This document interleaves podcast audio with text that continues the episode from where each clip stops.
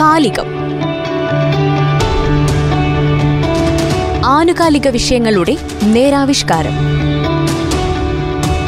നിർവഹണം ജോസഫ് പള്ളത്ത് ഏച്ചു. സാങ്കേതിക സഹായം റനീഷ് ആര്യപ്പള്ളി.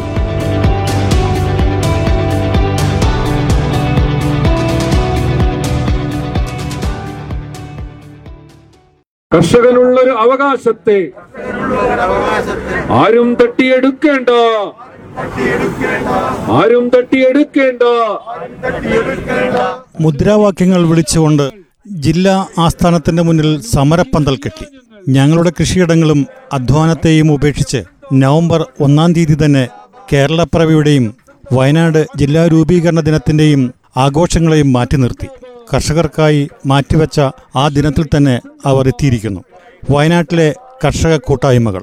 ശമ്പളം വർദ്ധിപ്പിക്കണമെന്നോ അവകാശങ്ങൾ സംരക്ഷിക്കണമെന്നോ പറയാനല്ല.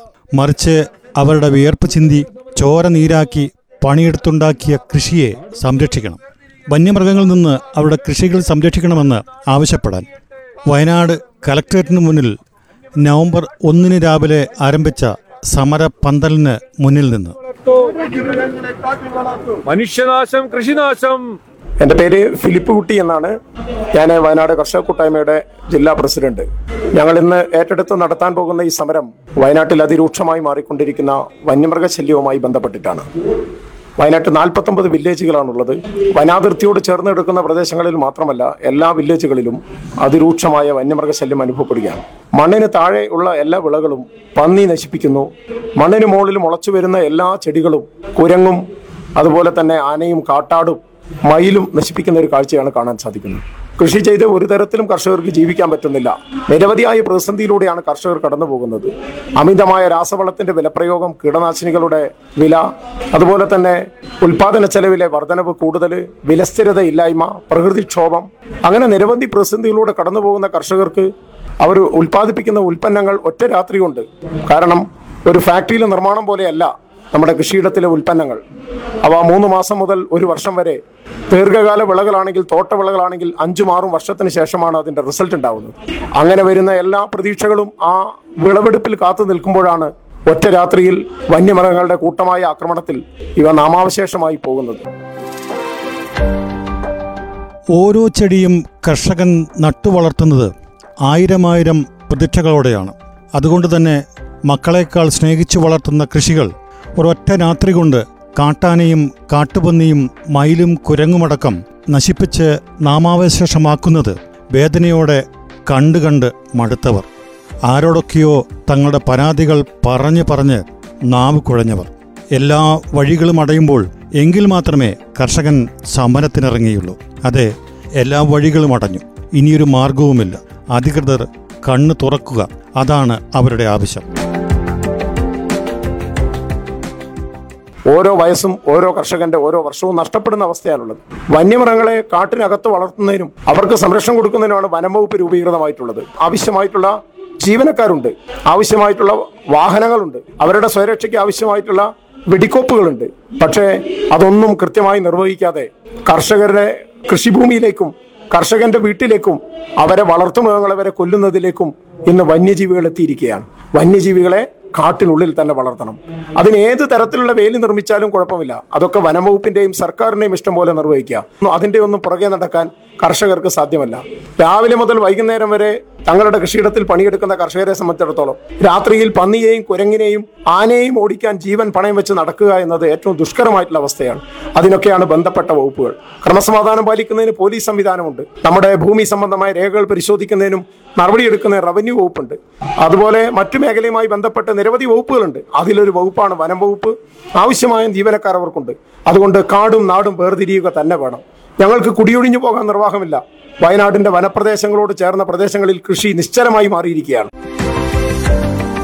കാടിനെ സംരക്ഷിക്കേണ്ടത് കാട്ടുമൃഗങ്ങളെ കാട്ടിൽ തന്നെ നിർത്തേണ്ട ചുമതലയും കർഷകന്റേതാണോ. അല്ല അത് വനംവകുപ്പിന്റെതാണ് കാട്ടിൽ കയറിയല്ല കർഷകൻ കൃഷി നടത്തുന്നത്. അത് അവന്റെ കൃഷിസ്ഥലമാണ്. അവൻ കൃഷി ചെയ്യുന്നത് എല്ലാ അവകാശങ്ങളുമുള്ള അവരുടെ മണ്ണിലാണ്. അതിൽ കടന്നു കയറി കൃഷി നശിപ്പിച്ചാൽ എന്താണ് ശിക്ഷ? ആരാണിതിന് ഉത്തരവാദി? അത് പറയാൻ ബന്ധപ്പെട്ടവർക്ക് ഉത്തരവാദിത്തമില്ലേ കുടിയൊഴിഞ്ഞു പോകാൻ നിർവാഹമില്ലാത്ത ഒരു അവസ്ഥയാണ് മറ്ററിയുന്ന പണികളില്ല. വനപ്രദേശങ്ങളോട് ചേർന്നുള്ള പ്രദേശത്ത് ഒരേക്കർ ഭൂമി വിറ്റാൽ ഞങ്ങൾക്ക് കിട്ടുന്നത് നാമമാത്രമായ തുകയാണ്. ആ തുക കൊണ്ട് ടൗണിൽ ഒരു സെന്റ് ഭൂമി വാങ്ങാൻ നിർവാഹമില്ല. അപ്പോ ഈ ഒരു അവസ്ഥയിൽ നിന്ന് വയനാട്ടിനെ വയനാട്ടിലെ കർഷകരെ രക്ഷിക്കാൻ വനം വകുപ്പ് തയ്യാറായിട്ടില്ലെങ്കിൽ അതിശക്തമായിട്ടുള്ള ബഹുജന പ്രക്ഷോഭത്തിന് വയനാട് നിശ്ചലമാക്കിക്കൊണ്ടുള്ള പ്രവർത്തനത്തിന് വയനാട് കർഷക കൂട്ടായ്മ തുടക്കം കുറിക്കും. ഇന്നത്തെ സമരം ഇതുമായി ബന്ധപ്പെട്ട ഒരു തുടക്കം മാത്രമാണ്.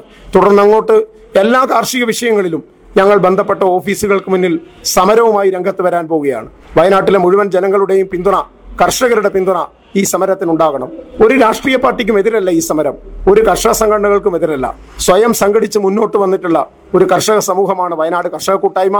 അതിന്റെ പ്രാദേശിക ഗ്രൂപ്പ് ലീഡർമാർ മാത്രമാണ് ഇപ്പോൾ ഈ സമരത്തിൽ പങ്കാളികളായിട്ടുള്ളത്. നാളെ പതിമൂവായിരത്തോളം വരുന്ന ഞങ്ങളുടെ കർഷക ഗ്രൂപ്പിലെ മെമ്പർമാർ കൂടി ഇറങ്ങി അതിശക്തമായിട്ടുള്ള ഈ പ്രശ്നത്തിന് പരിഹാരം കണ്ടിട്ടില്ലെങ്കിൽ അതിശക്തമായിട്ടുള്ള പോരാട്ട സമരങ്ങൾക്ക് നാളെ വയനാട് സാക്ഷ്യം വഹിക്കാൻ പോവുകയാണ്. കാട്ടിൽ കടന്ന് ആക്രമണം കാണിച്ചാൽ മനുഷ്യന് ശിക്ഷ നൽകാൻ നിയമമുണ്ട്. എന്നാൽ മിണ്ടാപ്രാണികളായ കാട്ടുമൃഗങ്ങൾ കൃഷിക്കാരന്റെ മണ്ണിൽ കടന്ന് കൃഷി നശിപ്പിച്ചാൽ അതിനെ നിയന്ത്രിക്കേണ്ട വനം വകുപ്പ് തന്നെയാണ് അതിന് ഉത്തരവാദി. കാരണം കർഷകൻ കൃഷി ചെയ്യുന്നത് അവന്റെ മണ്ണിലാണ്. മണ്ണിന്റെയും കൃഷിയുടെയും അവകാശം കൃഷിക്കാരനാണ്. അവൻ അധ്വാനിച്ചുണ്ടാക്കിയതാണ്. എന്റെ പേര് ഷിജു സെബാസ്റ്റ്യൻ. ഞാൻ കർഷക കൂട്ടായ്മ ജില്ലാ ഭാരവാഹിയാണ്.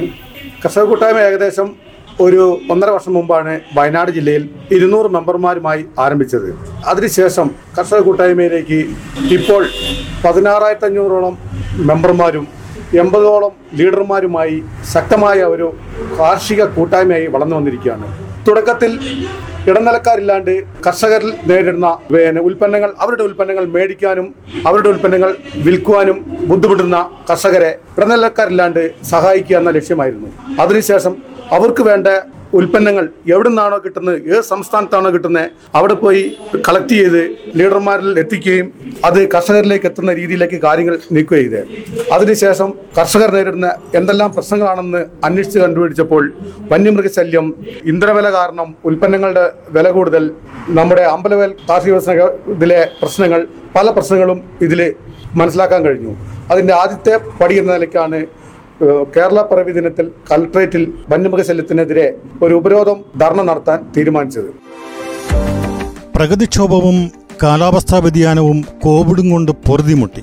എങ്ങനെയെങ്കിലും ജീവിതത്തെ തിരിച്ചുപിടിക്കാൻ പാടുപെടുന്ന കർഷകർ. ഉണ്ടാക്കുന്ന ഉൽപ്പന്നങ്ങൾക്ക് വിലയുമില്ല. അതിനിടയിൽ അവസാന വിളവെടുപ്പിന് അടുത്തുവരെ മുതൽ മുടക്കാനുള്ളത് മുഴുവൻ മുടക്കിക്കഴിഞ്ഞ് വിളവെടുപ്പിനായി കാത്തിരിക്കുന്ന നിമിഷങ്ങളിൽ ഒരു രാത്രി കൊണ്ട് എല്ലാ കണക്ക് കൂട്ടലുകളും തകർക്കുകയാണ് വന്യമൃഗങ്ങൾ. ഇതിന് പരിഹാരമുണ്ടായേ പറ്റൂ. ജില്ലാ ജനറൽ സെക്രട്ടറിയാണ് ഞാൻ അഡ്വക്കേറ്റ് ടി യു ബാബു. കൂടാതെ കൽപ്പറ്റ ഗ്രൂപ്പിന്റെ ലീഡർ കൂടിയാണ്.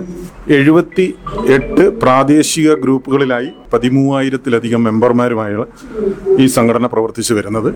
കർഷകർക്ക് ആവശ്യമുള്ള നടീൽ വസ്തുക്കൾ ഒന്നിച്ചു വാങ്ങി ഈ എഴുപത്തിയെട്ട് ഗ്രൂപ്പുകളിലും വിതരണം ചെയ്യുകയും കഴിഞ്ഞ ആറു മാസത്തോളമായി കർഷകരുടെ ജീവിത ചെലവ് കുറയ്ക്കുവാൻ വേണ്ടി കർഷകർക്ക് ആവശ്യമുള്ള മറ്റ് സാധനങ്ങൾ ബൾക്കായി വാങ്ങി ഈ എഴുപത്തിയെട്ട് ഗ്രൂപ്പുകളിലെ അംഗങ്ങൾക്ക് വിതരണം ചെയ്യുകയുമാണ് വയനാട് കർഷക കൂട്ടായ്മ ചെയ്യുന്നത്.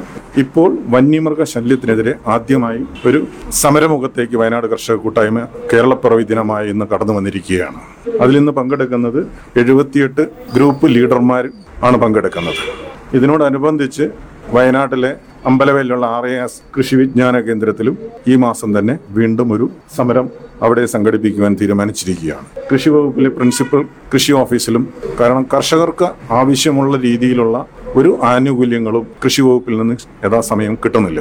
ഉദ്യോഗസ്ഥരുടെ എണ്ണമാണെങ്കിൽ വളരെ കൂടുതലും കോടിക്കണക്കിന് രൂപ മാസം ശമ്പളമായി കൊടുത്തിട്ടും കർഷകർക്ക് വേണ്ടുന്ന ഒരു കാര്യവും ചെയ്ത് കിട്ടിയിട്ടില്ല. അതുകൊണ്ട് തന്നെയാണ് വയനാട് കർഷക കൂട്ടായ്മ ഇത്തവണ പ്രക്ഷോഭ പരിപാടികളിലേക്ക് തുടക്കം കുറിച്ചിരിക്കുന്നതെന്ന്.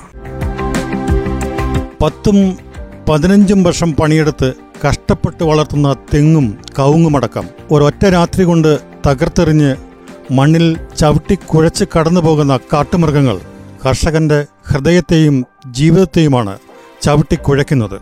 പൊറുതിമുട്ടി ജീവിക്കാൻ മാർഗമില്ല.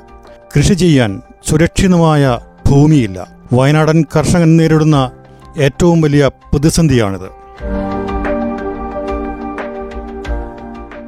ഞാൻ വയനാട് ജില്ലാ കർഷക കൂട്ടായ്മേന്റെ ട്രഷററാണ്.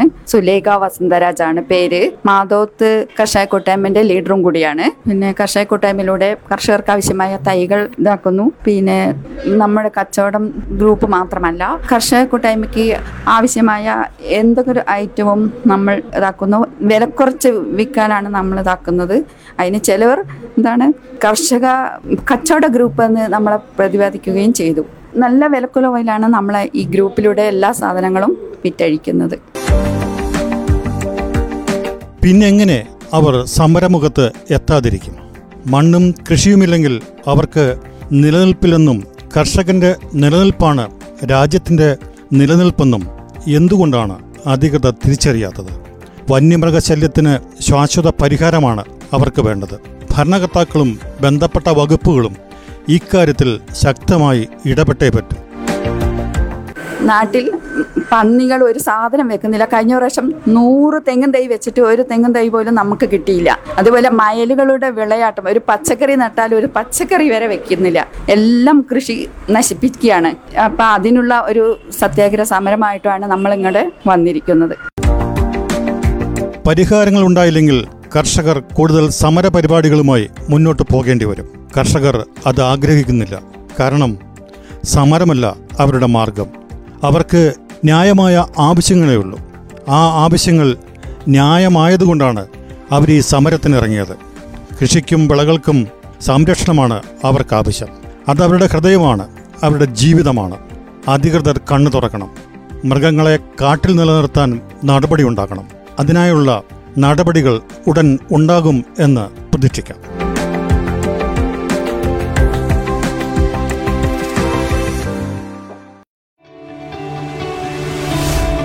കാലികം ആനുകാലിക വിഷയങ്ങളുടെ നേരാവിഷ്കാരം. നിർവഹണം ജോസഫ് പള്ളത്ത് ഏച്ചു സാങ്കേതിക സഹായം റനീഷ് ആര്യപ്പള്ളി.